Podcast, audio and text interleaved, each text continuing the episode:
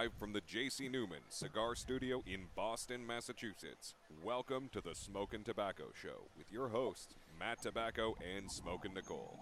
And good evening, ladies and gentlemen. Welcome to another episode of the Smokin Tabacco Show. My name is Matt Tabacco from SmokinTabacco.com, and I am joined once again by my very good friend, Mr. Mitchell Santaga, in beautiful British Columbia in the Gurkha Cigar Studios. Mitchell, how are you? You know, I'm doing great. It actually is a beautiful day. You know, usually when I come in, it's raining or snowing or something, but the last three days have been absolutely beautiful. Um, you can see a little bit of sunshine behind me here, kind of cleaning a little bit of glare, and uh, yeah, you know, I'm feeling good. My life, good. my life, my life, my life in the sunshine. Exactly. That's you. That's you. Beautiful Canada up there. Is it snow? Is there any snow up there? There's still a bit of snow on the on the floor, you know, on the on the ground. On the Um, floor? Oh. On the floor. Sometimes it seeps into the house. There's just so much, you know. Oh yeah. Oh yeah. but uh, no, there, there's still snow on the ground. It usually takes a few weeks for it to, to do a to do a full melt, but uh, yeah, it'll probably be melted off in the next couple days. That's good. I know you had a rough week last week. I mean, you had Mm. uh, following our last week's show. I mean, you missed spare notes over the weekend. You were you were you were fighting something. It was not good. Yeah, so yeah, I, I had a pretty bad stomach bug. I don't think I've had a cigar in a week and a half. I got it last Wednesday. Um, I pretty much that night I woke up and uh, it just was coming out of all ends. Let's just say that. Yeah, it's an image. That's Yeah. an image. You know, um, liquid projectile. no, it was. I don't know how it was, specific uh, you actually want to get with this on the show tonight, Mitchell. But I, Yeah, uh, I- that's I- fair. I, feel you. It was painful. We, it, it we was had it was painful. I, I pretty much stayed in bed for two whole days straight in shivers and hallucinations and fever and uh, Yeah. yeah.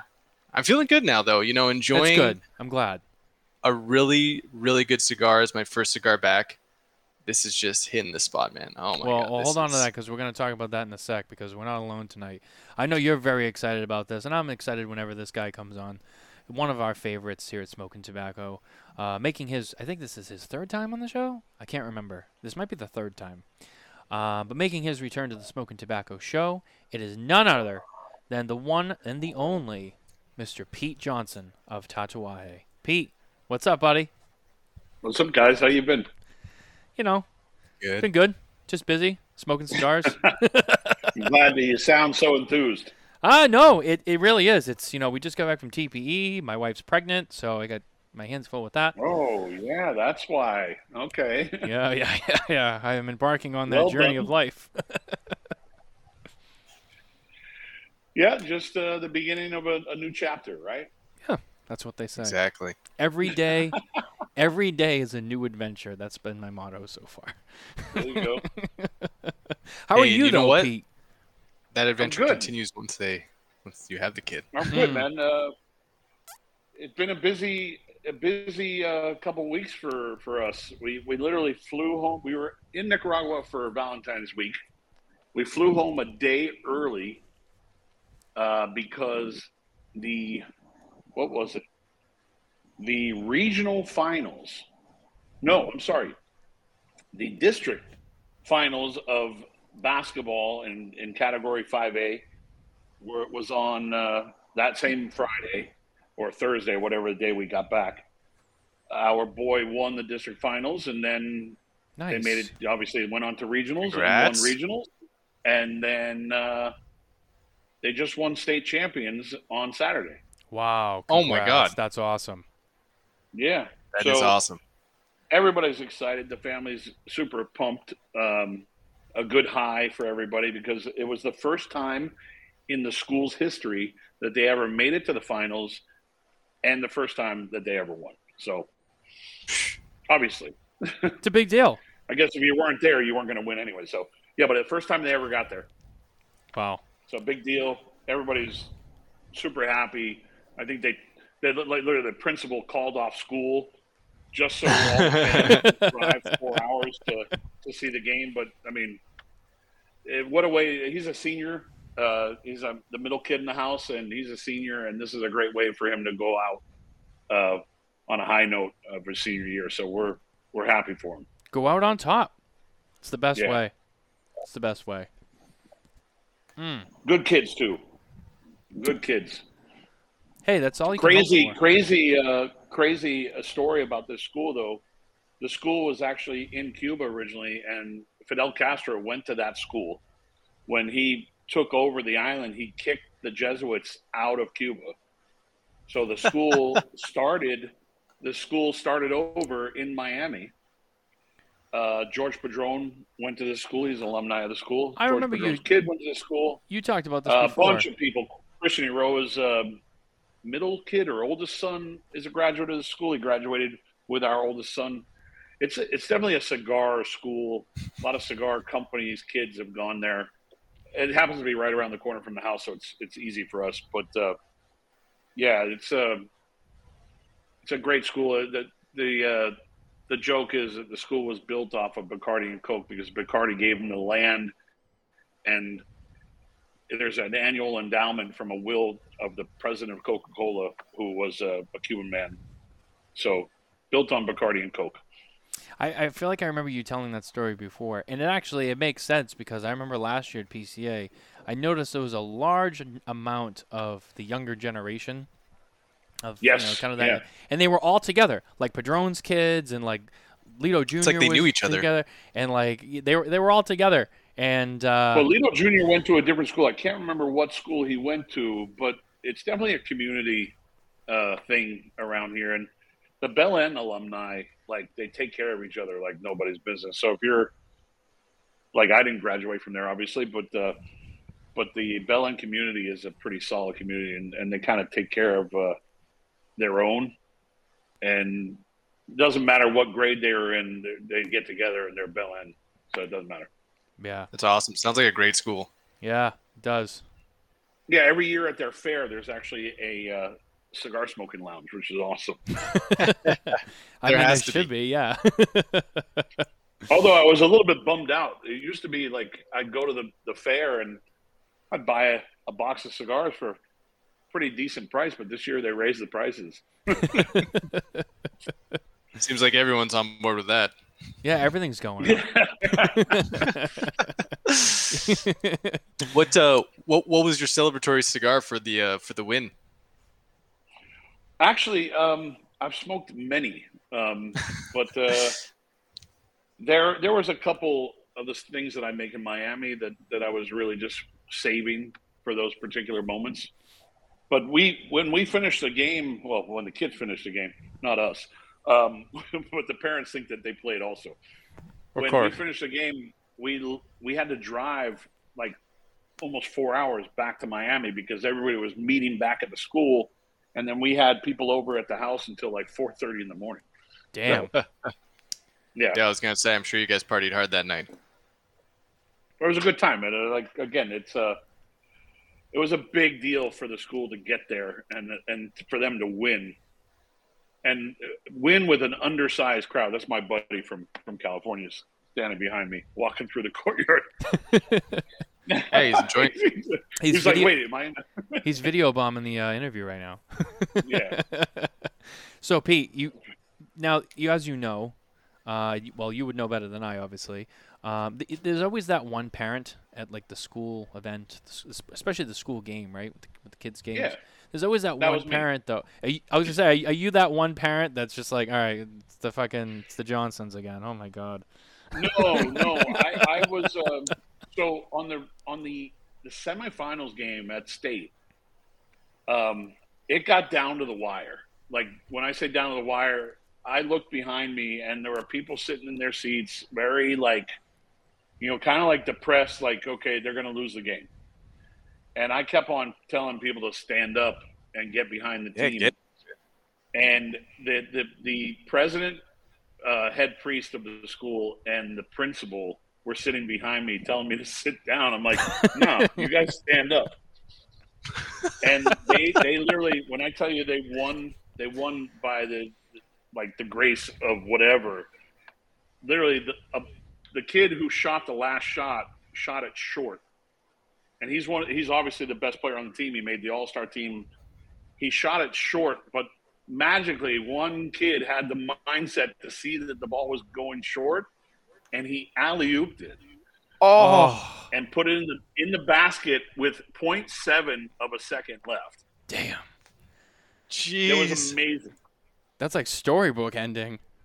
Damn. Yeah, Yeah. So, and the next, you know, obviously the finals game, we were all, you know, happy that they got to the finals. But the finals game, they they won by a, I think by 19 points. So they did really well.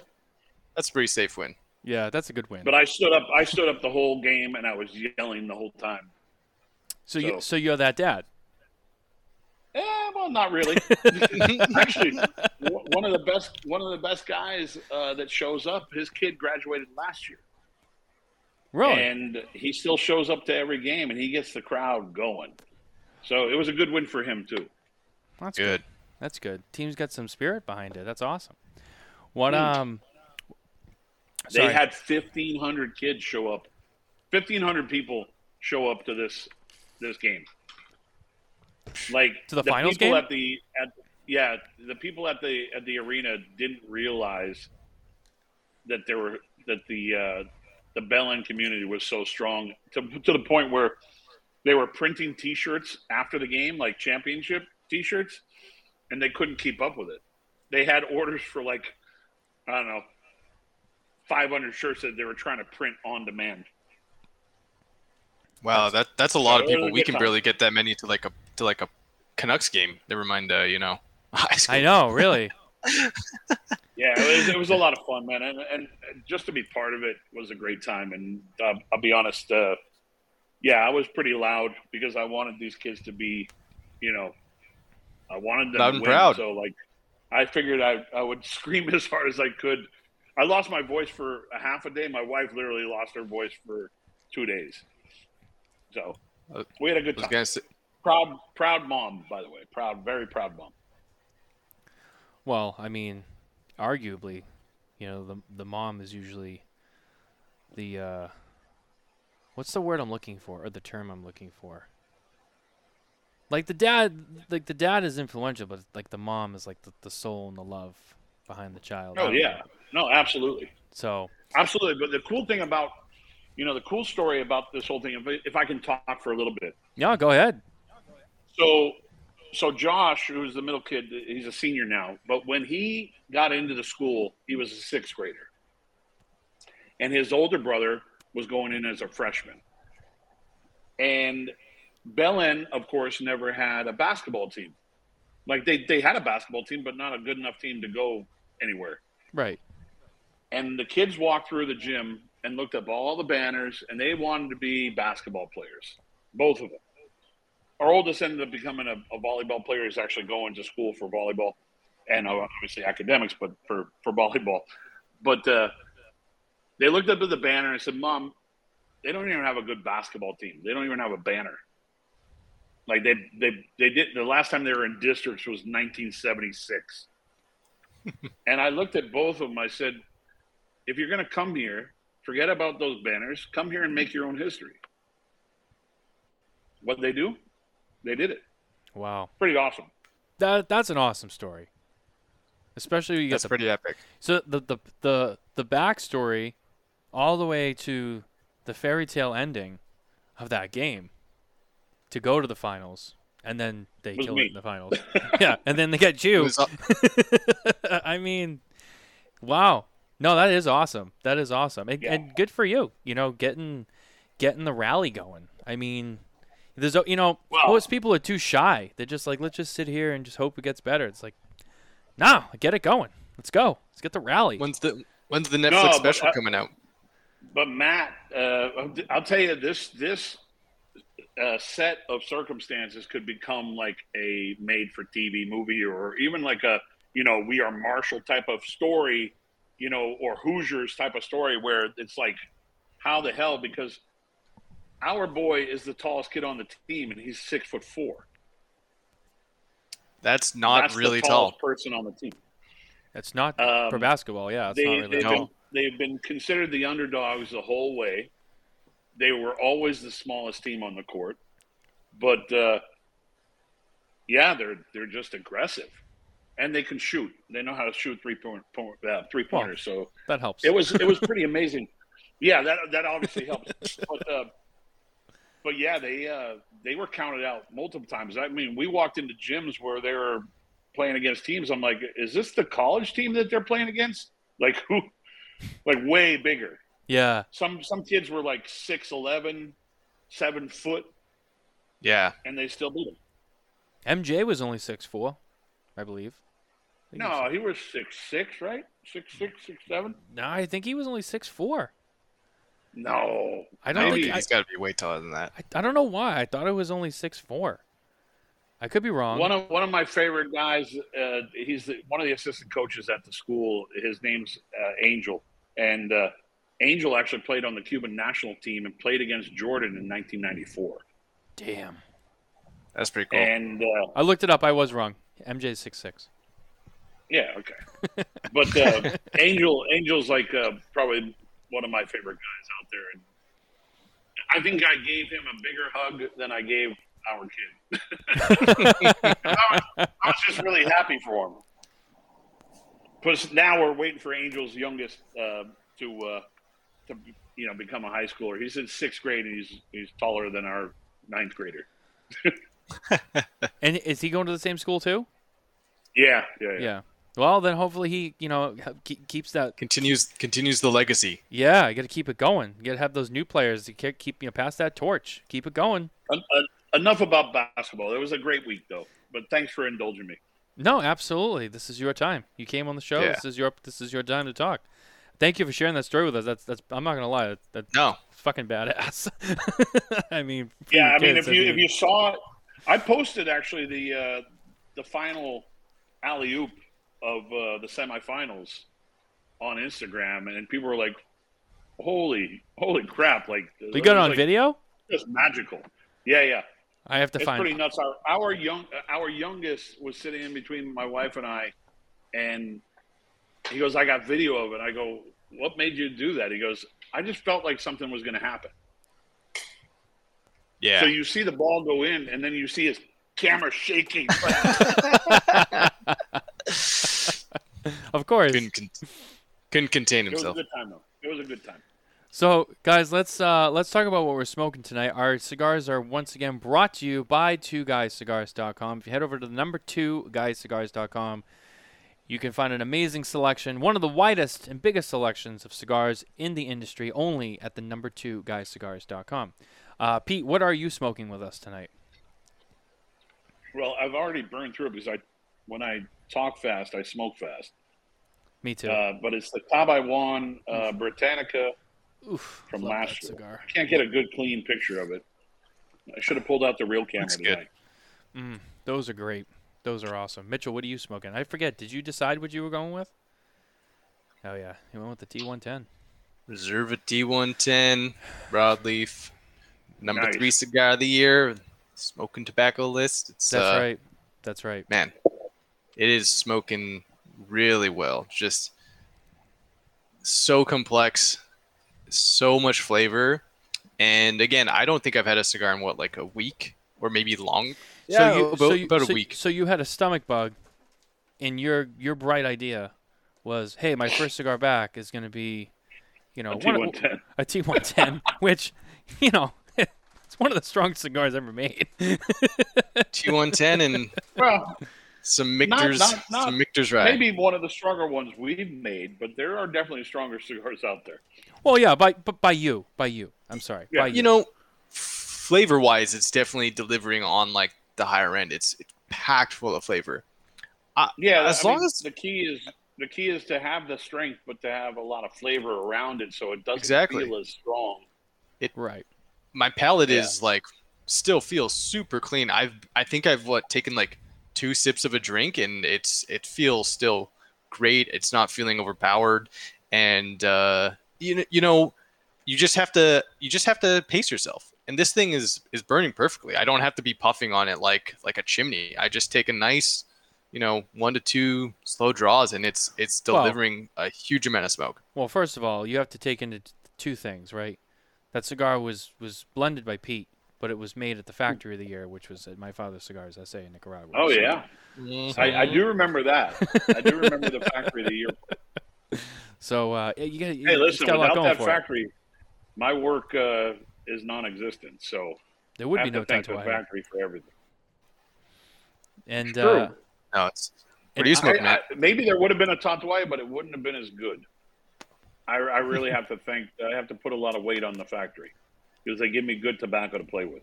Well, yeah, that definitely that definitely helps. And uh, I mean, the history with your brand in that factory. I mean, it's almost like the perfect marriage, and no pun intended. But,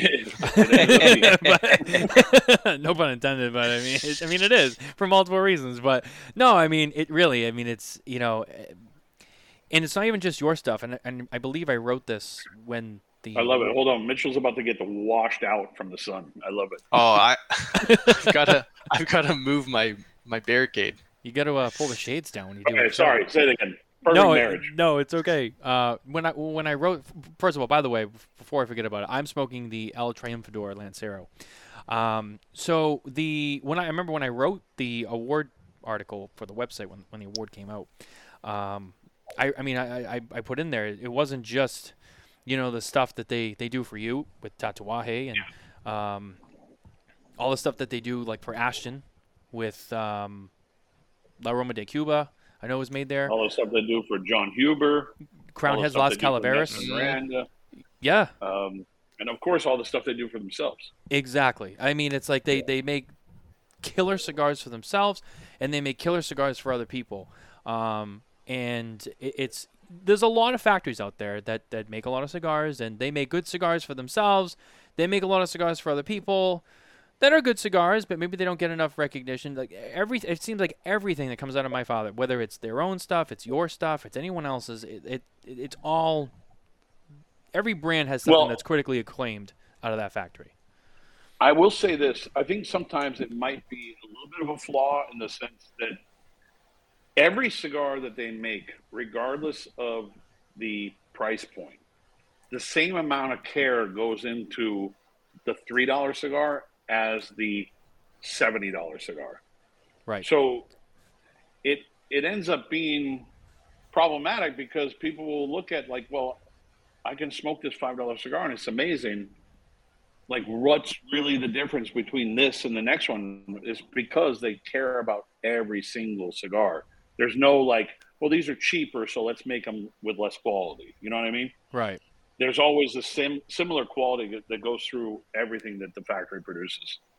That almost kind of reminds me. It's weird, but it almost reminds me, like when you hear the people say, like, "I treat the janitor with the same respect as I treat the CEO or whatever." It's kind of like the same thing. I mean, it, it it doesn't matter who it is or what it is. Everything gets the same amount of attention, quality, Yeah. respect, regardless of what it is, whether it's a big deal or it's not a big deal. It, it's in. That's how you really maintain that consistent. I would say I probably treat. I would probably say I treat the janitor better than I treat the CEO. That's just me. He definitely shovels more I- shit. Yeah, I mean, uh, I think I, I like the the hardworking person. Sometimes the CEOs are not always that hardworking. So, Yeah, I could I could see that. I could see that. Um, of course, me excluded. Well, sure. I mean, if you're making your own rules, you know. Um, our, we're cutting and lighting our cigars tonight with Cigar Blondie accessories. I'm using the Cigar Blondie Slim Lighter as well as the Double Guillotine amazingly sharp cutter. Available in three finishes chrome, white, and black. Only available at cigarblondie.com. Um, yeah, no, it, it, it's funny. We've, we've talked a lot about um, you, my father, uh, a lot of cigars that came out of that factory. Uh, there was a few others on the list. I can't remember them all off the top of my head on our list. I know Las Calaveras is made at that factory. That was on our list. Um, you know, talking to Coop, Coop's been smoking the uh, the hundred años. Mhm. The and it, it, I can I can I can tell you right now. So it's funny so when the lists and stuff come out. I I like to go back and forth with Coop a lot. Uh, and as as most people know, he keeps his list under his mattress. Like his wife doesn't even know what the cigars are on that list until they go out online. And I just, but I know he does it off of his rankings. And it's funny because I think our list came out. I think we completed our list before his finished. So we had Yep. already announced your cigar was at number three, and I knew how much he he loved that cigar, and I knew he rated it really high. And so I'm watching the list, and I'm and I'm not seeing it, and I'm like, oh man, this cigar's number one. I'm telling you, he gave it number one, and he gets down to four, and I go, all right, I remember texting him and I go, if you don't give the T110 Reserva number three, it's number one. That's my guess, right? And he's like, oh, we'll see. I'm like, I'm just just throwing it out there. And uh, I think he ended up. I think he ended up on number three. But I was honestly, I was surprised. I I really thought he was gonna go number one on that cigar. I, I I'll take two number threes. I I really thought he was going number one. I know how much he loved that cigar. It was great. I, I, I'll take any number as long as it's on a list. Yeah, yeah. But no, really, that cigar, that cigar. I mean, you've made a lot of great cigars, but it, that cigar was just, oh, I couldn't get enough of it. And um, I liked all the blends. Uh, Mitchell, I don't know if you had all of them, but um, I've I've had all the, those three variations this last run. I know you did the Habano, you did the Sumatra, and then the broadleaf, and they were all great. I would say obviously the broadleaf was my favorite, and I'd probably put the Habano second. Um, but man, th- those were really good, and I was really excited that um, when it came awards time, I knew I'm like, this cigar is definitely on the list. It's definitely going to be at the top. And those top three, I mean, those I remember me and Mitchell were going back and forth, going back and forth. I mean, it w- it was tough. Though we got down to the three, and I'm like, I'm like, this is the hardest fucking part. Is it's just the last three. It's like, It always is the hardest. Eh, but any any given day you can like and again you have well, at least with our list you have three cigars that fill in three very different things and like i said at any given day the way you're feeling the way the cigar performs it, it can bump up there right so it's Right. yeah it, it one two three Well, here's a all here's a good analogy though. Here's a great analogy. I've in all the lists. Well, maybe there's a couple that I was able to get higher up, but most of the lists I've never made it past the semifinals. really, I never made it to the final game. There, I mean, there's a couple lists that I've obviously uh, made number one on uh, with a few different brands, but uh, yeah, I'm always the semifinalist. My wife gets to go to the finals a lot. Yeah, yeah. um, no, and it's the other thing too. I, was, I remember we were talking about this recently. Um, when it comes to TAA cigars, right? Good.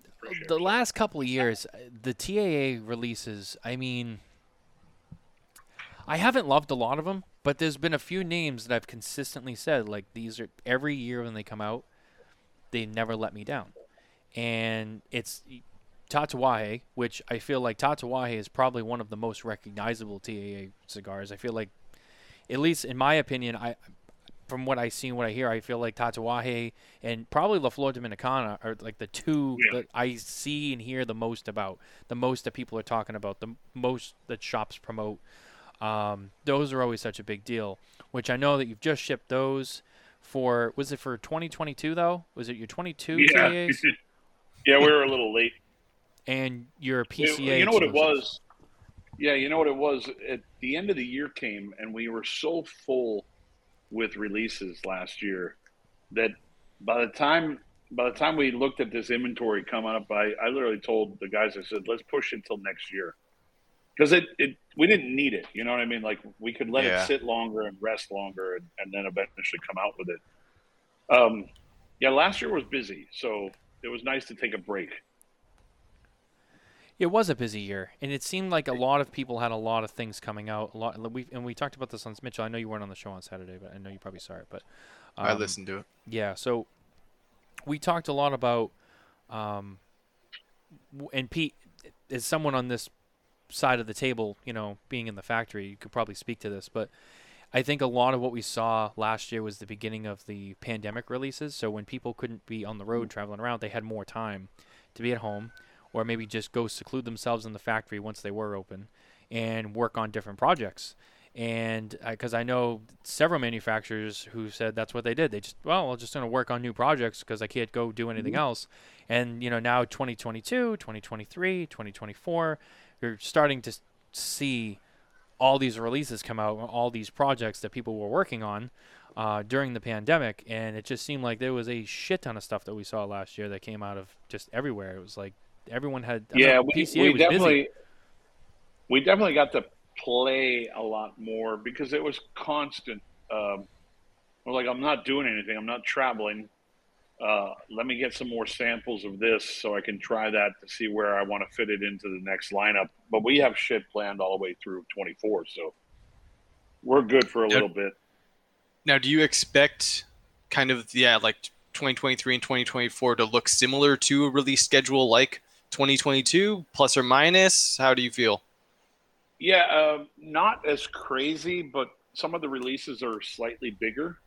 Hmm. So I think quantity of cigars might be around the same, but um, yeah, not as not as crazy like like I mean the big one that's everybody that everybody's waiting for, and I'll mention it now. Uh, the first week of we so we go to the TAA at the end of March, Right. And as soon as I get back from the TAA, 16 pallets of Lomo de Cerdo, the pork tenderloin Tuxla, is going to be, uh, they're, they're going to be waiting for me. So I have to make sure that those go out the first week of April. And then That's I uh, that's gonna be a big drop. That's a big drop. Um, it was a big production. And that was mainly because of, uh, we brought it to the trade show last year and we, we kind of let people order it. And uh, when we started looking at the numbers, we're like, okay, this is much bigger than I expected. and I forget how many did you make on that? Let's just say a lot. Okay. so they shouldn't be too hard to get a hold of. It's it's still it's still um, but again, it's a one and done. But it's still smaller than some of the limited edition releases that Cuba makes. So So uh, Jay Davis is here. Jay Davis said Havana Cellars has been on a tier of super high quality releases in the last 24 months. So Jay, if you're still here listening and you just heard what Pete said, just just know, um, I might be I might be calling you looking for some stuff. Um, Jay's my guy. Um, so just I'm just throwing it out there, Jay. Just just you know just you know don't I'll be calling you.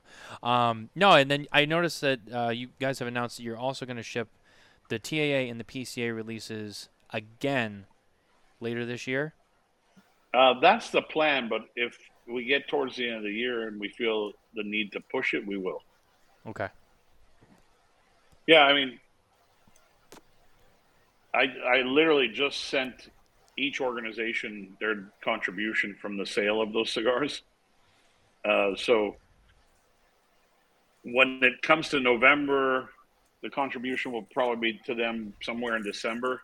But if we do push it, it will probably be towards the beginning of the year again. Oh, okay. Um, now, one of the Jay Davis. yeah, let's hope so. Well, Jay, Um, they're in master cases of thirty, so I don't know how many. I can't remember how many you ordered, but they're in master cases of thirty. Jay, just as long as you put one aside for me, that's all I care about. Um, the um, yeah, one of the things that I, I so I know you, you had a lot of stuff last year, and you, and you uh, as we said, you know, you're, you're still working on getting that out, and I'm sure you got more stuff planned for PCA. We can touch on that later. Um, but one of the things that hasn't come out yet that people people know about um, is your collaboration that you're doing with Abe with the Anarchy NFT. Oh, yeah. So Abe has been on the show. He's talked a little bit about it. Now that you're here, we're gonna kind of pick your brain on it. So, w- first thing I want to ask is, at what point did you guys decide to do this project? Was this before or after you guys saw what LFD did with theirs?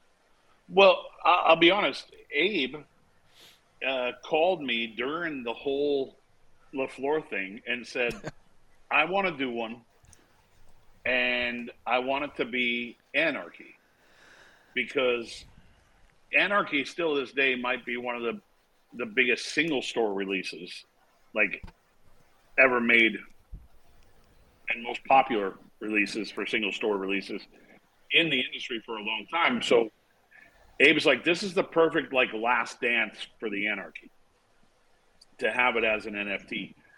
And I'm when I tell you what Abe has put together, I'm literally riding on his train with this one because he's the guy that has everything going on. I'm the lucky guy that gets to make the cigar and make the humidor for it, which I'm really excited. if the humidor comes out, if the humidor comes out um, the way that I want it to, and the way that I've talked to my nephew Jaime's son Handy and the box maker here in the factory, it's it. People are gonna shit themselves. It's it's really fucking cool. I'm really hoping that they can pull it off. But uh, we're talking about uh, seven of those humidors. And I think The Abe's keeping is- one. Yeah, the tough Yeah. part is yeah, Abe's keeping one. Six of them are going through the NFT process. Um, the tough part about the whole project is um, telling the factory, "Hey, listen, I only need 400 of these cigars." They're like, "What?" So it's gonna run the same way that is doing theirs, though, correct? It's gonna be every every quarter. Well, I know they're doing every month, but you guys are every quarter yeah, with no, that. it's it's every quarter. Did Abe tell you anything more about what was going on with the uh, package?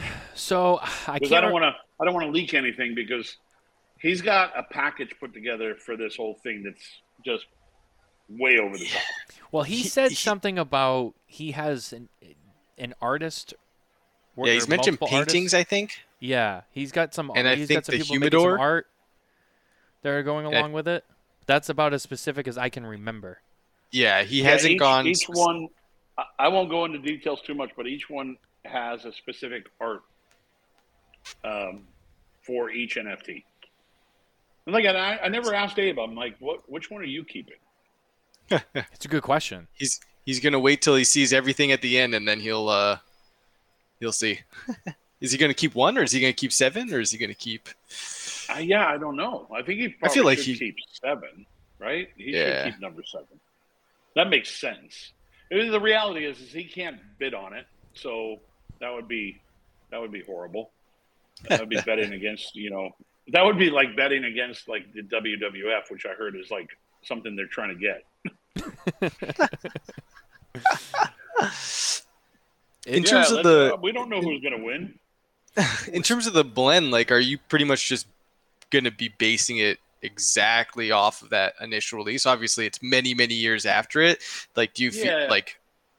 many many years after like you said i mean tobacco changes so i tried to put it together in a certain way based off the original format Yeah. and then then what we call the pale horse is a completely different cigar with a different wrapper uh, and there's again those how many are there there's 15 there's only 15 times 7 so there's not a lot of cigars Yeah, small production, but uh, I think that'll be a huge, that'll be an epic release for sure. That'll be. Re- is Yeah. do you guys have even like a slight time frame on? Is it like this year, next year? Uh, it should be probably towards late spring, early summer. Okay. Okay. Yeah, I told Awesome. uh, I told Abe that uh, I apologize, but uh, we're gonna end up having to push these until this date because one, I want to make sure the cigars are ready, but two, I want to make sure that the humidor is lights out. So Right. Right. Yeah. Now, this- Go ahead, Mitchell. is, is he is uh is he is he usually in the box factory working on that stuff? Um, the son. uh, Handy's kind of all over the place. Hmm. That's cool that Yeah. you're gonna have that in, in the family too, right? You're just gonna, you guys have so Yeah. so much access to everything. It's it's great. Well, Handy, Handy, you know, obviously my wife's nephew, uh, my nephew, Jaime's son, um, he's kind of taken over that, you know, the reins a little bit to help his dad more around the factory. So he's full time in Nicaragua now. He the first thing about Handy when he came from Cuba, first job he had to do was to go to college. Yeah. And once he was finished with college, he went straight to Nicaragua. Oh, that's super cool. That's So awesome. he's he's heavily involved. He's he knows the business. He knows tobacco like the rest of the family. Um, I think he's going to do a, a stellar job carrying on uh, the hard work and the tradition that the factory has already proven. So That's good to hear. That is awesome to hear. Yeah, I mean, I I have to say I'm excited about that one. I'm excited to see kind of how it goes. I mean, we, we saw what LFD did with theirs, so you know, obviously it, there's a lot of eyes on this one as well. Uh, but like you said, Abe, Abe, I is kind of a genius with this things, right? You know, it, so Abe's I, definitely the mastermind behind this So- for sure. Very excited to see what he has up his sleeve on this because it sounds like it's going to be even bigger uh, than we, what we've already Well, seen. if, if I can speak for Abe, uh, he said to me, he said, if this doesn't work, it's the end of any NFT ever in the cigar industry. Like this will be the last one if this doesn't work. So Yeah. we're we're we're hoping for good things, but the package he's putting together is amazing. Um, now outside of outside of the NFT, which obviously we'll see later this year, um, I know you guys don't do TP. We didn't see a TP a few weeks ago. Uh, you guys are doing TAA. Next thing is PCA. So, are you guys planning to introduce any new products at PCA this year, or are you still gonna kind of hold back a little bit and kind of work through everything you already have on your plate? No, we have uh, you know it's our 20th anniversary, so we have a couple Oh, that's right. cigars I forgot about that that. will be on I was just going to ask about that. um, obviously to celebrate the 20th anniversary. I can't go into details. There is uh, something very cool coming, um, but I, will- I, I'll just leave it up in the air. Yeah. um, You don't want to give it there, away there yet. are so the, the crazy part is is that I have so the few things that I'm doing. I'm doing two separate 20th anniversary releases, but I don't know if you noticed that every time I do an anniversary, like 5, 10, or never, not, not 5, I didn't do a 5 year anniversary, but 10, 15, 20, I've always left those particular cigars in the market, like as a, like always production, right. just to celebrate those years. So the 10 year anniversary was, you know, made, it's made in Nicaragua. The 15th anniversary is made in Miami in very small productions. And I make a batch every year, maybe two years. Uh, there was about a two year gap between the batches between uh, the first time I released them and, and just recently, where we just had inventory show up in Los Angeles. The 20th anniversary will be the same way. The 20th anniversaries that I'm doing in Nicaragua, there's two of them, will actually be out ahead of the 20th anniversaries that I'm making in Miami. They'll both be regular production, but they'll depend on, you know, production flow. Availability. Um, Miami, obviously, a lot more scarce than the Nicaragua one, where I where I hope to have it out there full time, very similar to the 10 year anniversary. Um, the the 20th anniversaries with the packaging and the cigars, I would say, might show up sometime in 2024. Okay. So on my 21st anniversary, but that's okay because I'm not in a hurry because I have cigars here in Miami uh, that I made in 2019, 2020, and 2021 that I'm going to release uh, this year. So I have I have a cigar that I boxed in December of 2020 that was made in 2019, and they've been resting, and those will be out sometime later this year. But there was only Ooh. 5,000 cigars of two sizes. And then I have a thing called Plus One that I made. Um, shit. In 2021 was boxed in 2022. Might come out sometime this year. And then uh, we have two releases that uh, I made a bigger production, a thousand boxes of 25 of each.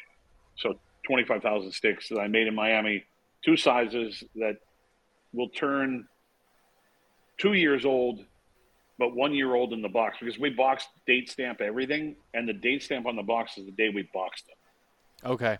Okay. So those will show up probably. I'm I'm hoping to see something with those probably June. Give them a year in the box, but the date stamp was May of uh, 2022. Pete Johnson. Uh, uh, sorry, uh, Jay Davis said, Pete, don't tell them about plus one. Well, Jay Jay doesn't want me to say anything because there's only what was it? There's only five thousand cigars, Yeah. Yeah. Yeah. and uh, that is actually labeled like the 15th anniversary, but with the Escasos label. Okay. And my hopes is to do another batch and another batch later on down the line. But the first batch yeah, there's only five thousand cigars, and I even joked with I think I joked with Jay. I said maybe I should just make it a Texas release. That would that would be good for Jay, I guess, being in Texas. But Jay's And my by the way, did I cut off for a second because my computer no, like No, you're good, I think. We haven't lost you. Okay, good. we did have a, we, we I wanted to backtrack really quick. We did have a question from David. Any Cameroon cigars coming out? You working with Cameroon tobacco at all? No, we have some some sample uh, Cameroon wrapper down here in Miami that I played with, but uh, it's a very complicated wrapper, and the cigars are good. It's just I always I'm always fearful with the priming of that leaf because if you go too low, it ends up breaking really easy. It's a very fragile wrapper Fragile, So- yeah. it's it's something I'm kind of steering away from right now. Okay. Uh, so I don't I don't see it in our future anytime soon. But obviously, if if I were to do it, I would go with you know with Jeremiah and his family to get what is considered the best or the only the truest Cameroon.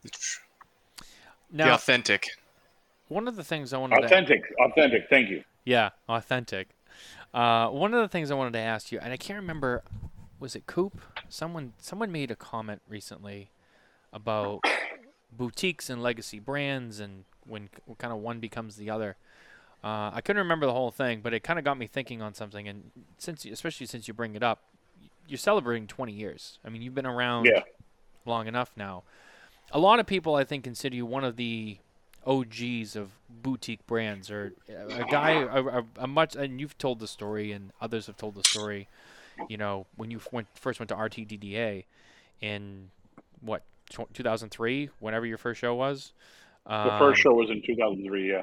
and and I think it was you who told the story. You know, back then it was a very you know, you all these guys in suits, and you showed up with your tattoos and your T-shirt, and they were like, "Who the fuck is that guy?" Uh, well, well, that was actually before then because my first show was in 1995. okay. So my, yeah, my first trade show that I ever went to was in 1995, and that was definitely a different time. I was the only guy on the sh- the trade show floor with tattoos. So by the time I came out with my brand in 2003, um, it was uh, yeah, people knew who I was already. Uh, the lucky part is that people that knew who I was actually took the chance on the brand early on. There there are a couple you know stores that that really got behind me early on. They're still some of my best stores in the country. do do you do you think that it's fair to say at this point, you know, with everything that you have accomplished, less Les Les Man, I don't know, less Man made a comment before. Um, I don't know if you saw it. I'll, I'll bring it back up. But um, you know, a lot. I mean, Tatuaje for a long time, smaller brand, on definitely on the boutique side. But now you're kind of getting to this period where you're, you're becoming more of a legacy brand now. I mean, Tatuaje is now a big name that every mo- most people know. Most people have smoked. You've created so many different, you know, core lines, limited products. You've done so many things. You know, are you kind of out of that boutique space now? Are you are you really considered more of a legacy brand in your opinion? Do you, do you think you've crossed that threshold to uh, to Well, the, the upper echelon, so to speak? I think I think when it comes to like if if we stop doing limited editions tomorrow, we would still have a very solid core base amongst Oh, you know a very large group of stores around the country. The limited editions we love to do, but if you look at some of the numbers of the things we make, some of them are really boutique. Like I know I know that sounds kind of weird, but they're really small production like to this day, the Miami factory, we produce a whopping 1,800 cigars a day. It's not a lot. No, it's not. You know, It's it's, a very small, very small production. But yeah, I guess, I guess I think it's a little bit more comfortable now, knowing that uh, I can rest my head on on core line product, and not have to think so hard about doing the crazy limited editions. But the limited edition things are, you know, what we enjoy doing because we like writing a new song every time we make a new cigar. But even some So it's it's kind of fun. But even some of your limiteds are, in a sense, like a core line. I mean, like for example, your Monster series, right? It's a limited. It's a limited line. but it's also a, it's a Yeah. it's a line that's always around. It's just it's a little different every year. Um, It's definitely become like a, a brand of its own for sure. and it's been And very it's successful for you. It's also become one of those things that is almost expected from us. So it would definitely fall into the realm of core line. Um, but we're lucky to have it. It started off as a small batch limited edition. The numbers have increased, but we've been able to branch out the whole monster lineup. Uh, so you have the skinny monsters that are on the shelf all year long. Every once in a while, we'd come out with samplers, um, like the skinny Lanceros or the uh, Cazador edition. So those are regular production, but you know, like even those samplers sometimes are are in small quantities. I think last year we received a whopping like 500 of each of the Lancero edition and Cazadori edition of the Skinny Monster samplers. So, not a lot. It's it's very small production. Right. Now, And- now and talking So, about kind of Go ahead, Mitchell. I'll Sorry, let you go. uh, talking about kind of like those limited but kind of core special releases you're doing the the uh, Christmas Advent calendar. Is that something I know there was a lot of issues packaging wise the first little bit, kind of getting it out into the market. Is that something you Yeah. plan on uh, just continuing from here on out? It's now just like here's part of the schedule, or it's Nope. like we're we did it twice and now we're done because that was just a gong show of. It was a, it was a gong show. Um, you know, we we were supposed to be two years in a row, and it was five thousand of each calendar. But then when the pandemic hit and the slowdown with the packaging, we Yeah. held the 2021 uh, and and released everything in 2022. And uh, I'm going to let it take a break for a while, but I do have a plan for a different version of an advent calendar. Uh, we ended up, you know, you find all the problems after you release something for the first time. Actually, Yep. I found all the problems with with the packaging. Not so much like I tried to make the packaging like there was never one broken cigar. The cigar, the the good. calendar was rigid, so it never bent and broke during shipping. I made sure that that uh, there was obviously a tool to open up each window. Like there was a lot of details that went into it, but then after everything was printed and done, I was like, shit, I should have made it fold. So it could be Mm. compact and smaller to fit into people's humidors. But by that time, it was Yeah. done.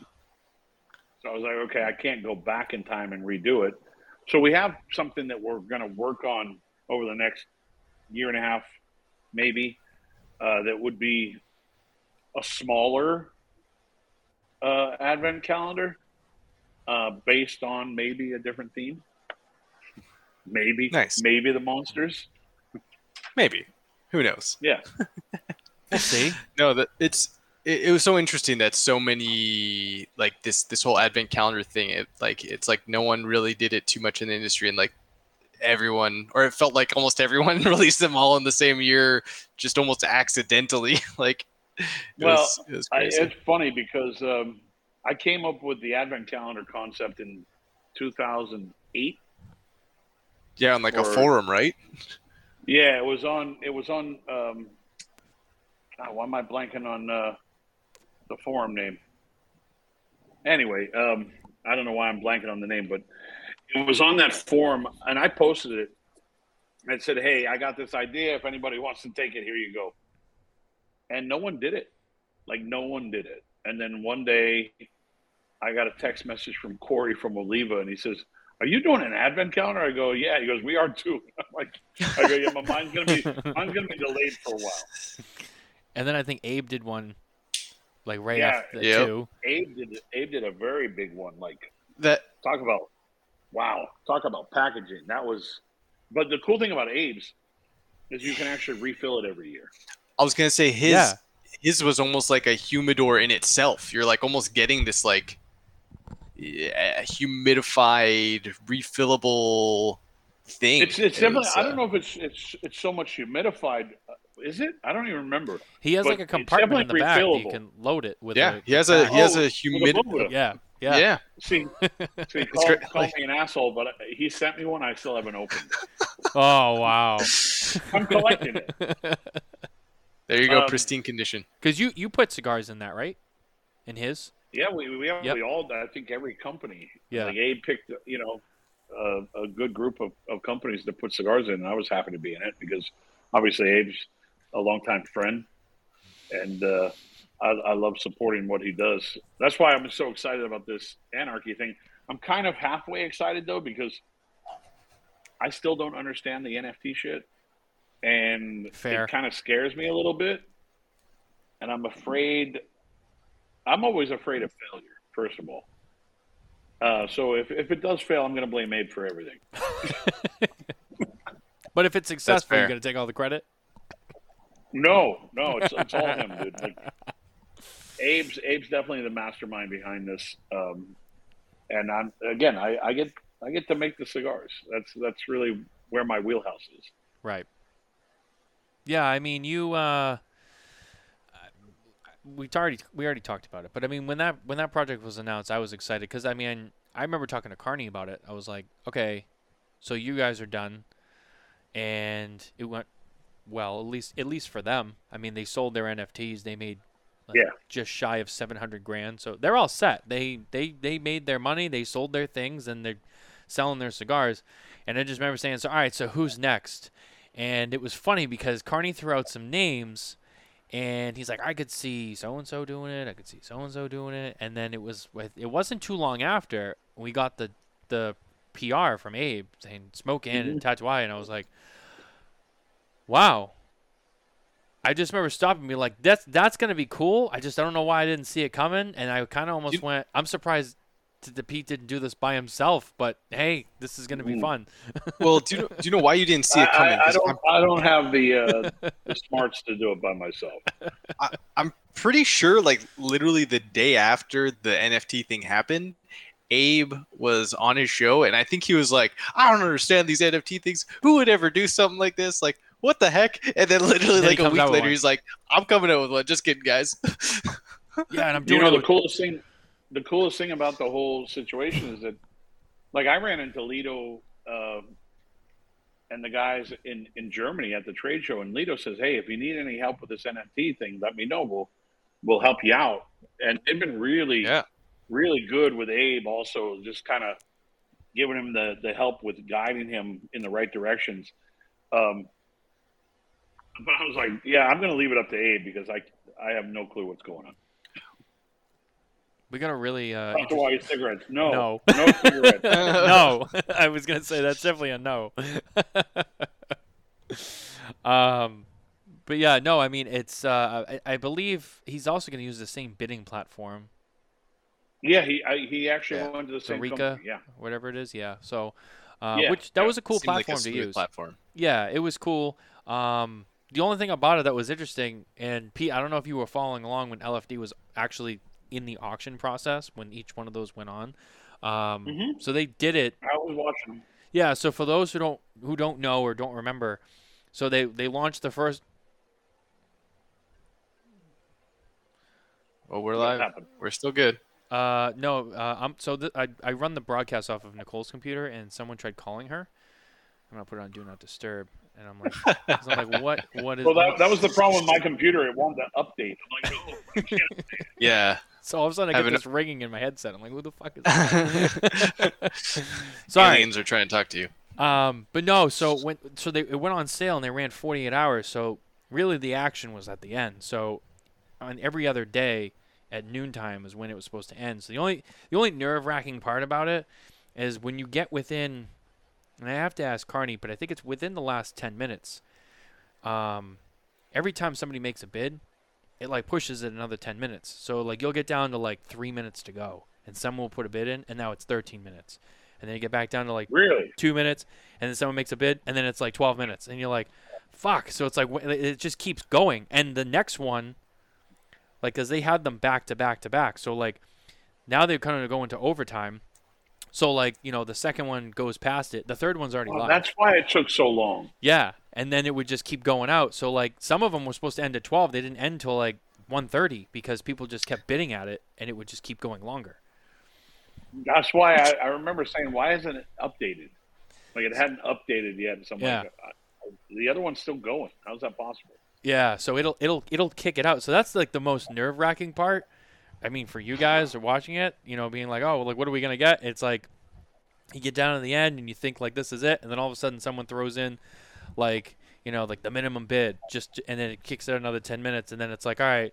So is someone else gonna bid, and then you get it almost down to the end. You're like, ah, that's it, and then up, oh no, there it is, and updates, and oh now it's ninety thousand dollars, you know, out of nowhere. Um, that that's like the, the most intense part of it is just that last like whatever it is 30 40 minutes of Yeah. overtime I'll be honest, like not because uh, I'm second guessing any of it, but I, I just don't see the anarchy. I mean, yeah, it's a it's a great brand, it's a fun project, but I told Abe, I said, I just don't see it going as crazy as as what La Flor did, mainly because I think you know people kind of got captured in the moment with the La Flor thing, and it went nuts. I I think I think there's going to be some deals to be had for sure with this one.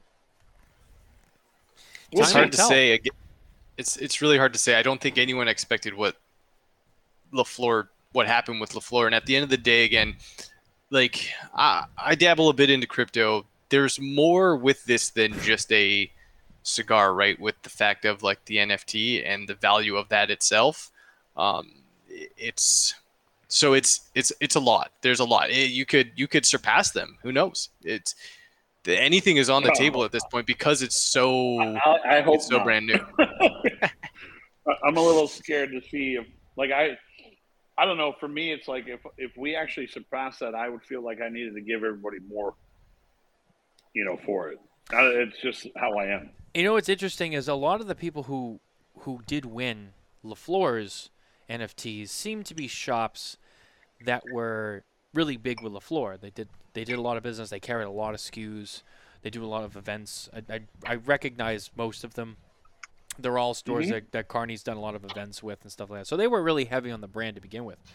I'm sure, and I know of one in my town, um, that there's a lot of shops out there that are Tatuaje heavy. So maybe not obviously anything to do with Smoke Inn because that's another retailer. But when it comes to the brand, you know, I'm sure that there's big Tatuaje shops out there that are like, oh, we got to have this because like we're a tat- we're we're we're a Tatuaje shop, and I think that's where a lot of that those big bidders come from is those shops that Yeah. are just so heavy. So I mean, you don't Mitchell, know. I like that. I like that. I'm doing an atelier also. This is actually a super old atelier that I just lit up. Uh, someone actually gifted me this cigar. It's amazing that I get my own cigars back, but uh, this thing was banging since the first the first puff, like just absolutely gorgeous. It was the Mad 44, really good. Mm. Great cold draw on this. How much? How much age are on these, Matt? I think those ones. Well, let me see the band. Zoom in on the band so I can see it. Oh, that's early. That's that's uh, Yeah. I've had those for a early while. Production. Yeah. Yeah, I've had those, Those for a while. probably- Cello. Can't really tell. It's. I remember where I got it's them. got I a little got, color to it. I got them from Kirk Kendall. Can't really tell. Well, I mean, the lighter the wrapper, the less yellowing of the cello. Yeah. Obviously. I mean, Yeah. mine I crumpled up. You can see Yeah, that's, Mhm. that's brown. how dark it is.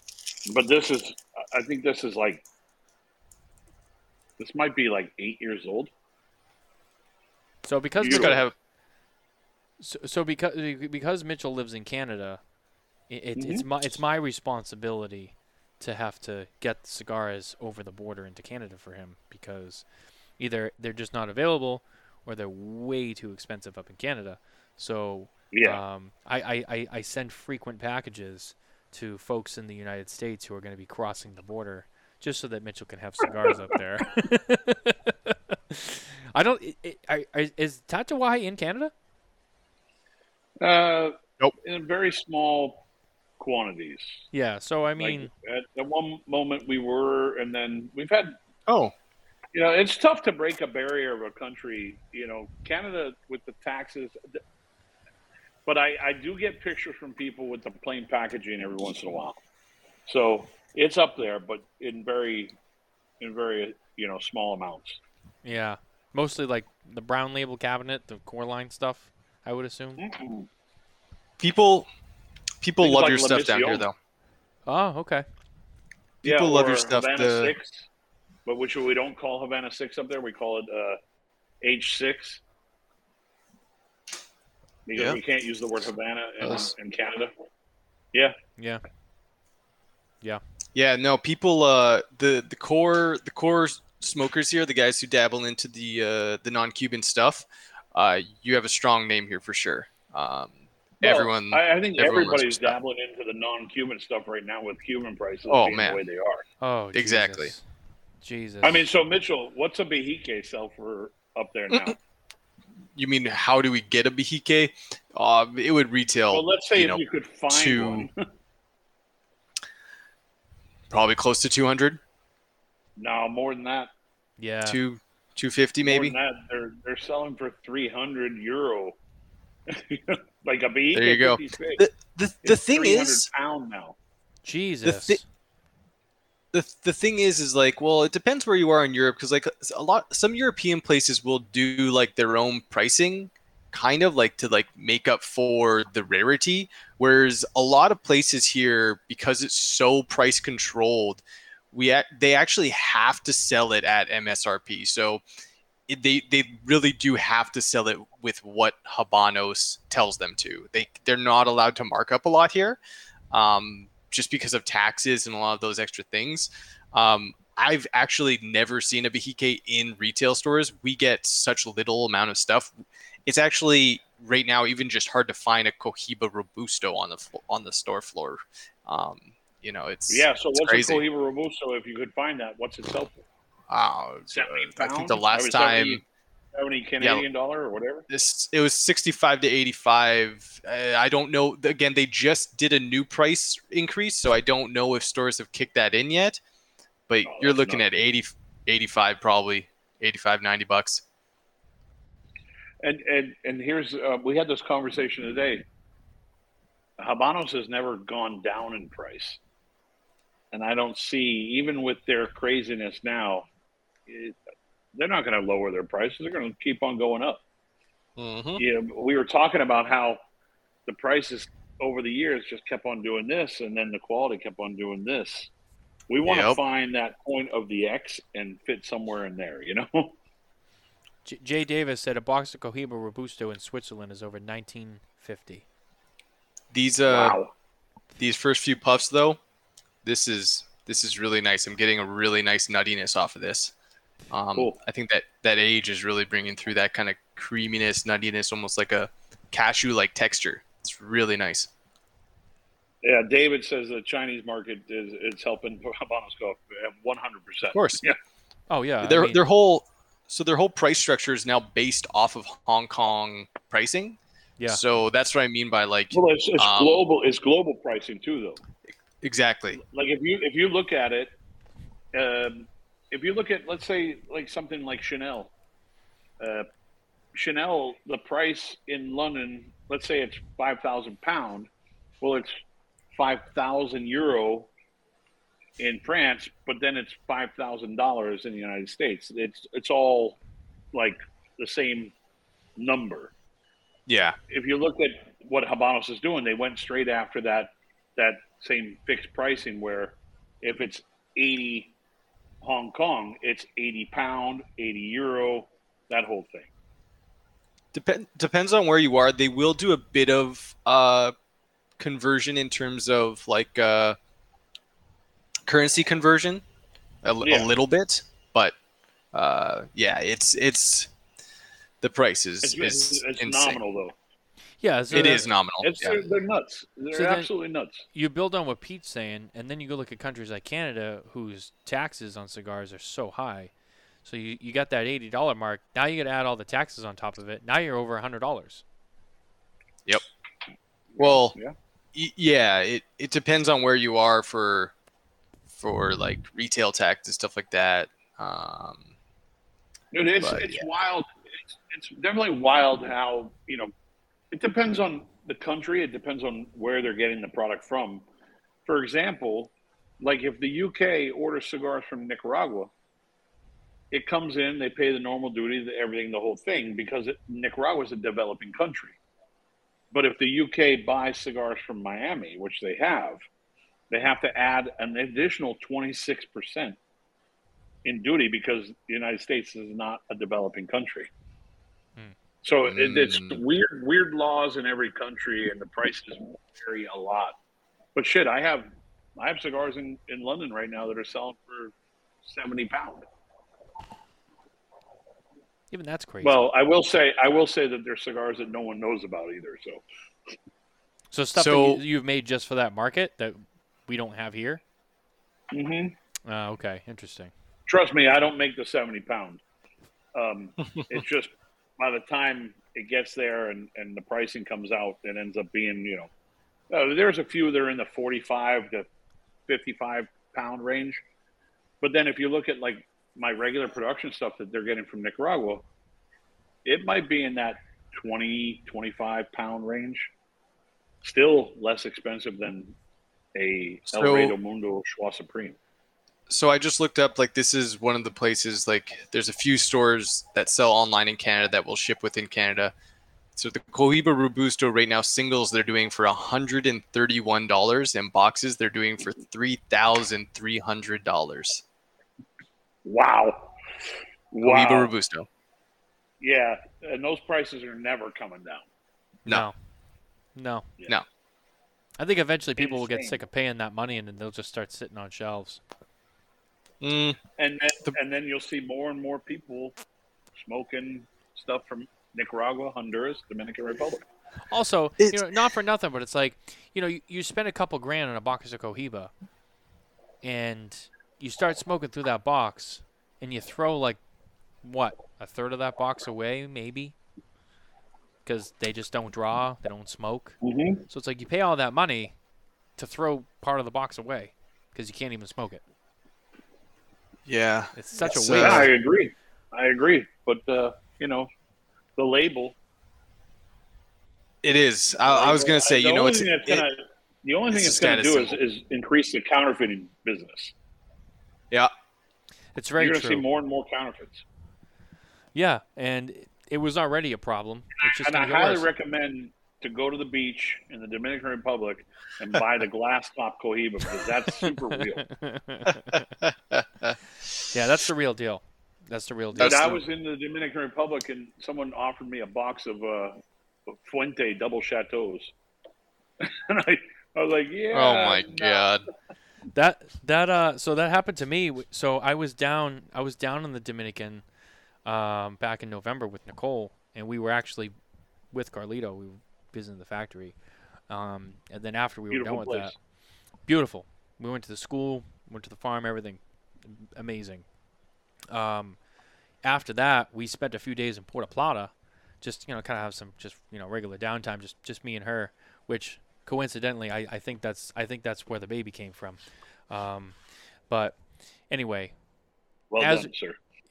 yeah thanks thank you uh, we went down with two we came back with three um, tell you it was that you know what it was Pete it was it was that Brugal Leyenda I mean It's the Oh, rum. that's. I have a bottle here actually. yeah, that's what did it.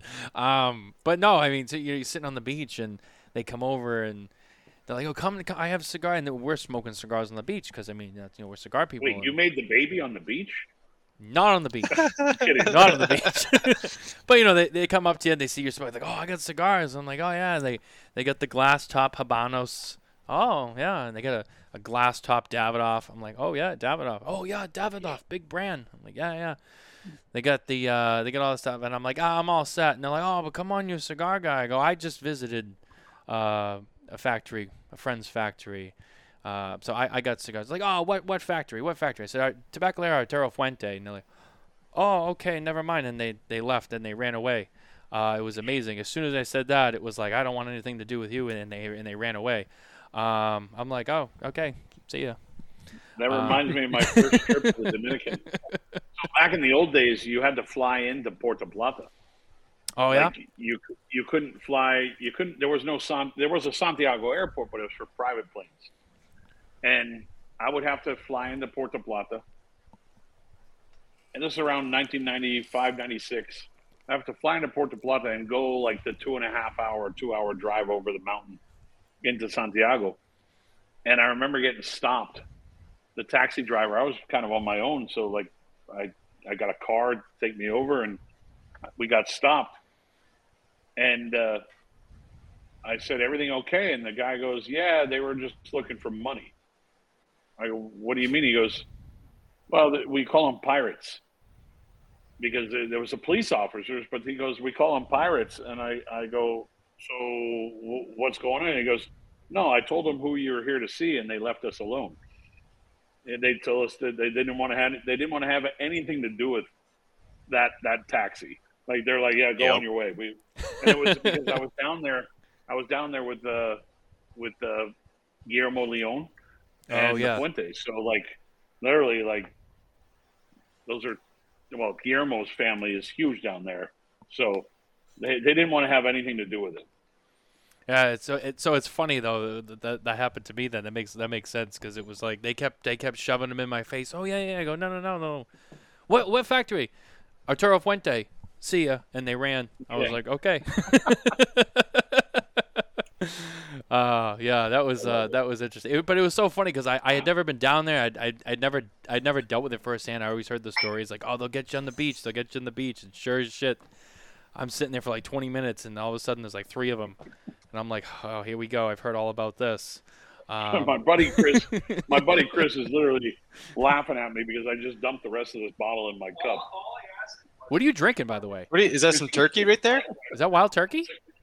No, it's it's tequila tequila ocho. Oh, tequila. Oh shit, tequila. Okay. Yeah, tequila Nice. ocho. It's actually a very. It's not crazy expensive, and it's a very clean tequila. No flavoring, no additives, just really good. And this oh. this was like so you know that was an añejo. Look at the color. There's literally That's a light añejo. Yeah. yeah. Is There's it no barrel aged? caramel or bullshit added to it. Yeah, but Wow. it, it doesn't pick up. You know, doesn't pick up. They they run it through filters, obviously, but uh, it doesn't have that extra added color and added sugars or whatever they want to put in to give it that darker color. Yeah. That's why there's a thing called tequila eyes. There's a lot of tequila Mm. out there that's that's full of junk. Like I will tell you one tequila that, that I thought was horrible, and it's uh, Kendall Jenner's tequila.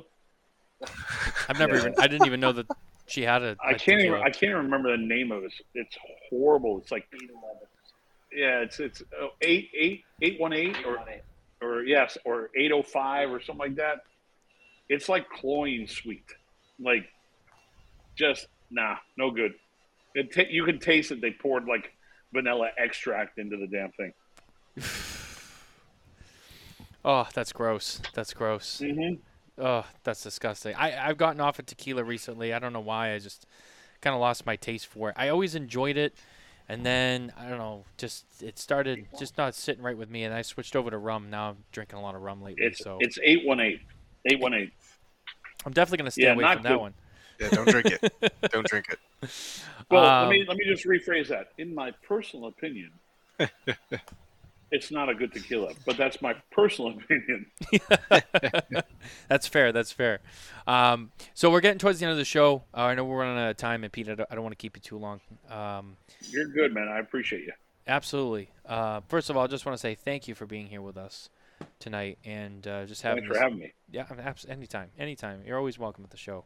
Uh, I do want to highlight, and I just want to say uh, another thank you to you, because we are only a few weeks away from starting our third annual Cigar Family Charitable Foundation fundraiser raffle. Um, and Pete, uh, I'll let you kind of chime in on this a little bit because I don't really know much, and I know it's going to be a mystery. But so Pete um, has graciously um, decided to be involved again with us this year, and he's going to be part of this. So there will be some Tatuaje up for grabs, but um, it's going to be a mystery. The It's going to be a mystery pack. Um, because you actually hit me up and I said absolutely yes, but I and I told you I just didn't. I have so many things going on in my head right now that I'm, you know, with family stuff, with the 20th anniversary, everything going on. I was like, just uh, just put it up like it's. I'll make sure I send like an epic pack to someone. Yeah. I just, I just needed some time to think about other stuff, and so if you do bid on, is it a bid thing or is it an auction? How do you do it? It's just it's just a general raffle. So any ticket they buy, they get they get selected to win any of the prizes. So Okay, so if you end up winning the Tatuaje package, just just know that I'm I'm gonna put together something really fun, cool, um, maybe some odd prototypes that I have laying around, or some rare cigars that don't exist, um, and then of course some swag. Again, this is from my personal stash, not from the company. It's always from my personal stash, but I'll make sure that the person who wins that particular prize is taken care of. that sounds Just really give cool. me some time. It might take a few weeks, so just uh when by the way, when's the, the raffle?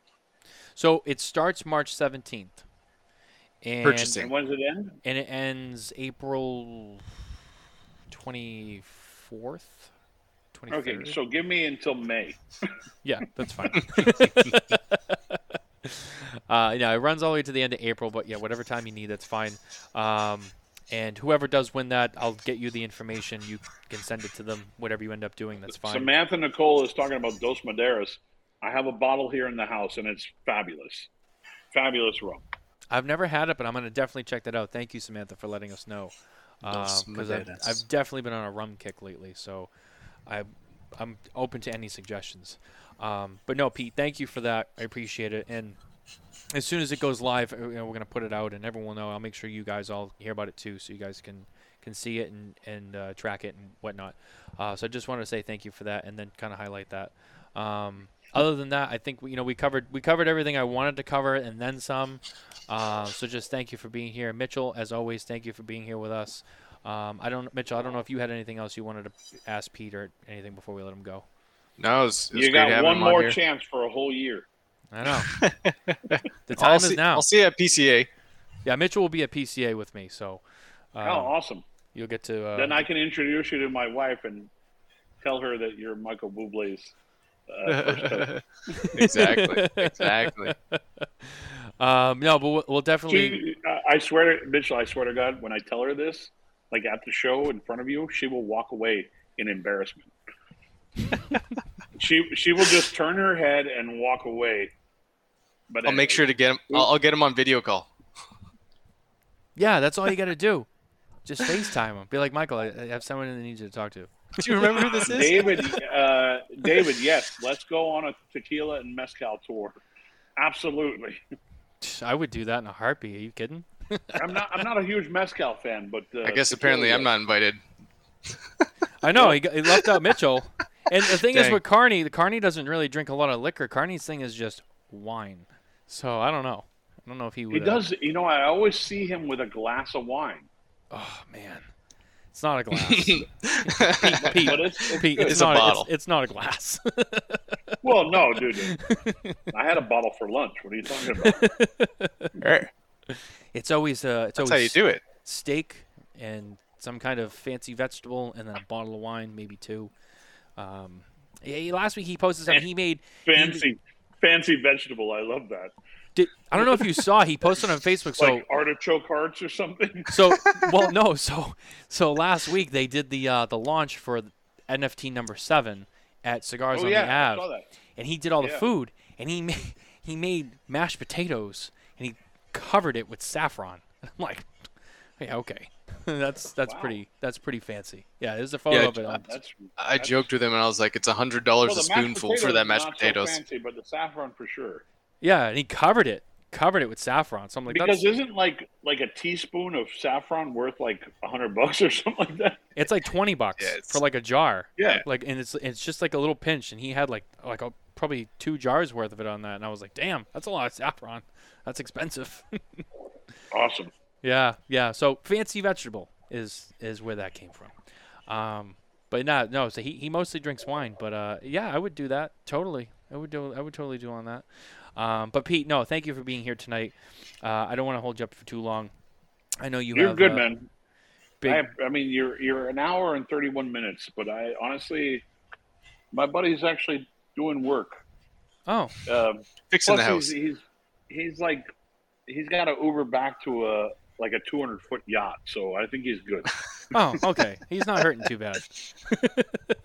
Carney's here. Carney just chimed in. Uh, David Wayne, I'm in. The Carney signal has been illuminated. Okay, so just say his name, he'll show up.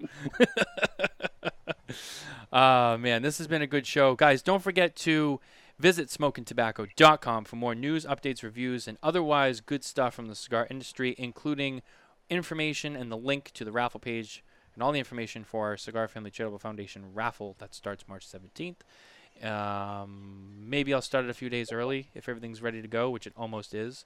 I'm um, just going to get the last set of prizes in there, mostly all the Fuente stuff, which I should have in there by the end of next week, maybe maybe early the week of. Um, but it's just about ready to go, so who knows? Maybe a few days early. But March 17th for sure is definitely the kickoff date. And uh, last year we did $25,500 on our own before the Fuentes matched wow. the other half. So amazing. That, that, brought the grand total of fifty-one thousand dollars last year. Uh, so let's try and beat that. That's all I got. People keep asking, "What's the goal? What's the goal?" And I'm like, "Let's just let's just raise what we can." But you know what? Hey, let, if I can do twenty-six thousand, it's a success, I guess. Uh, it's a success if it's ten grand, five grand. But you know, it all goes to a good place. Uh, Pete, I know you've yeah. been to the school as well, so um, I know you I, you know.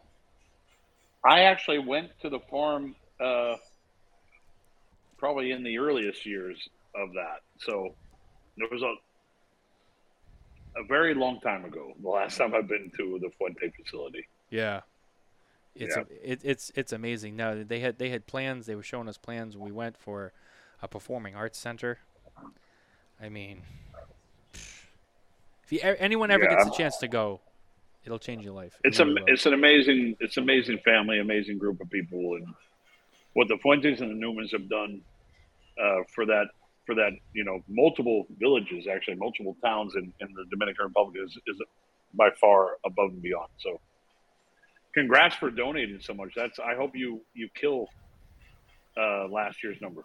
Me too. Thank you, Pete. I mean, it's it's it's it's it's, it's, it's just an honor to be in play some with, kind of role in it. So with these epic prizes, you know, it's uh people people want to support. Yeah. That's very cool.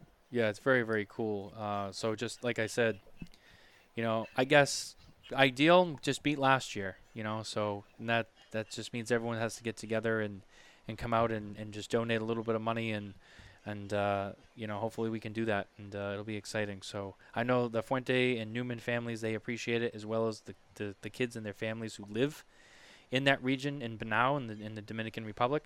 I know that they appreciate it so much. You guys have no idea, like just what that money does for them. Uh, it's it's huge. It, it is. I mean, even the littlest things that we take for granted every day, uh, you know, it's a struggle for those people. So, um, what this money gives them, it just allows them to live just just some kind of life, and um, awesome. that that's a big deal. So, thank you. Thank you to everyone who, who donated previously, and we're excited for this year. Pete, thank you once again. And uh, You're welcome. we will see you guys next week. Take care. Thank you for spending your time with us at Smokin Tabacco. Please remember to like and subscribe for more episodes and content. And as always, visit SmokinTabacco.com for news and updates from the cigar industry.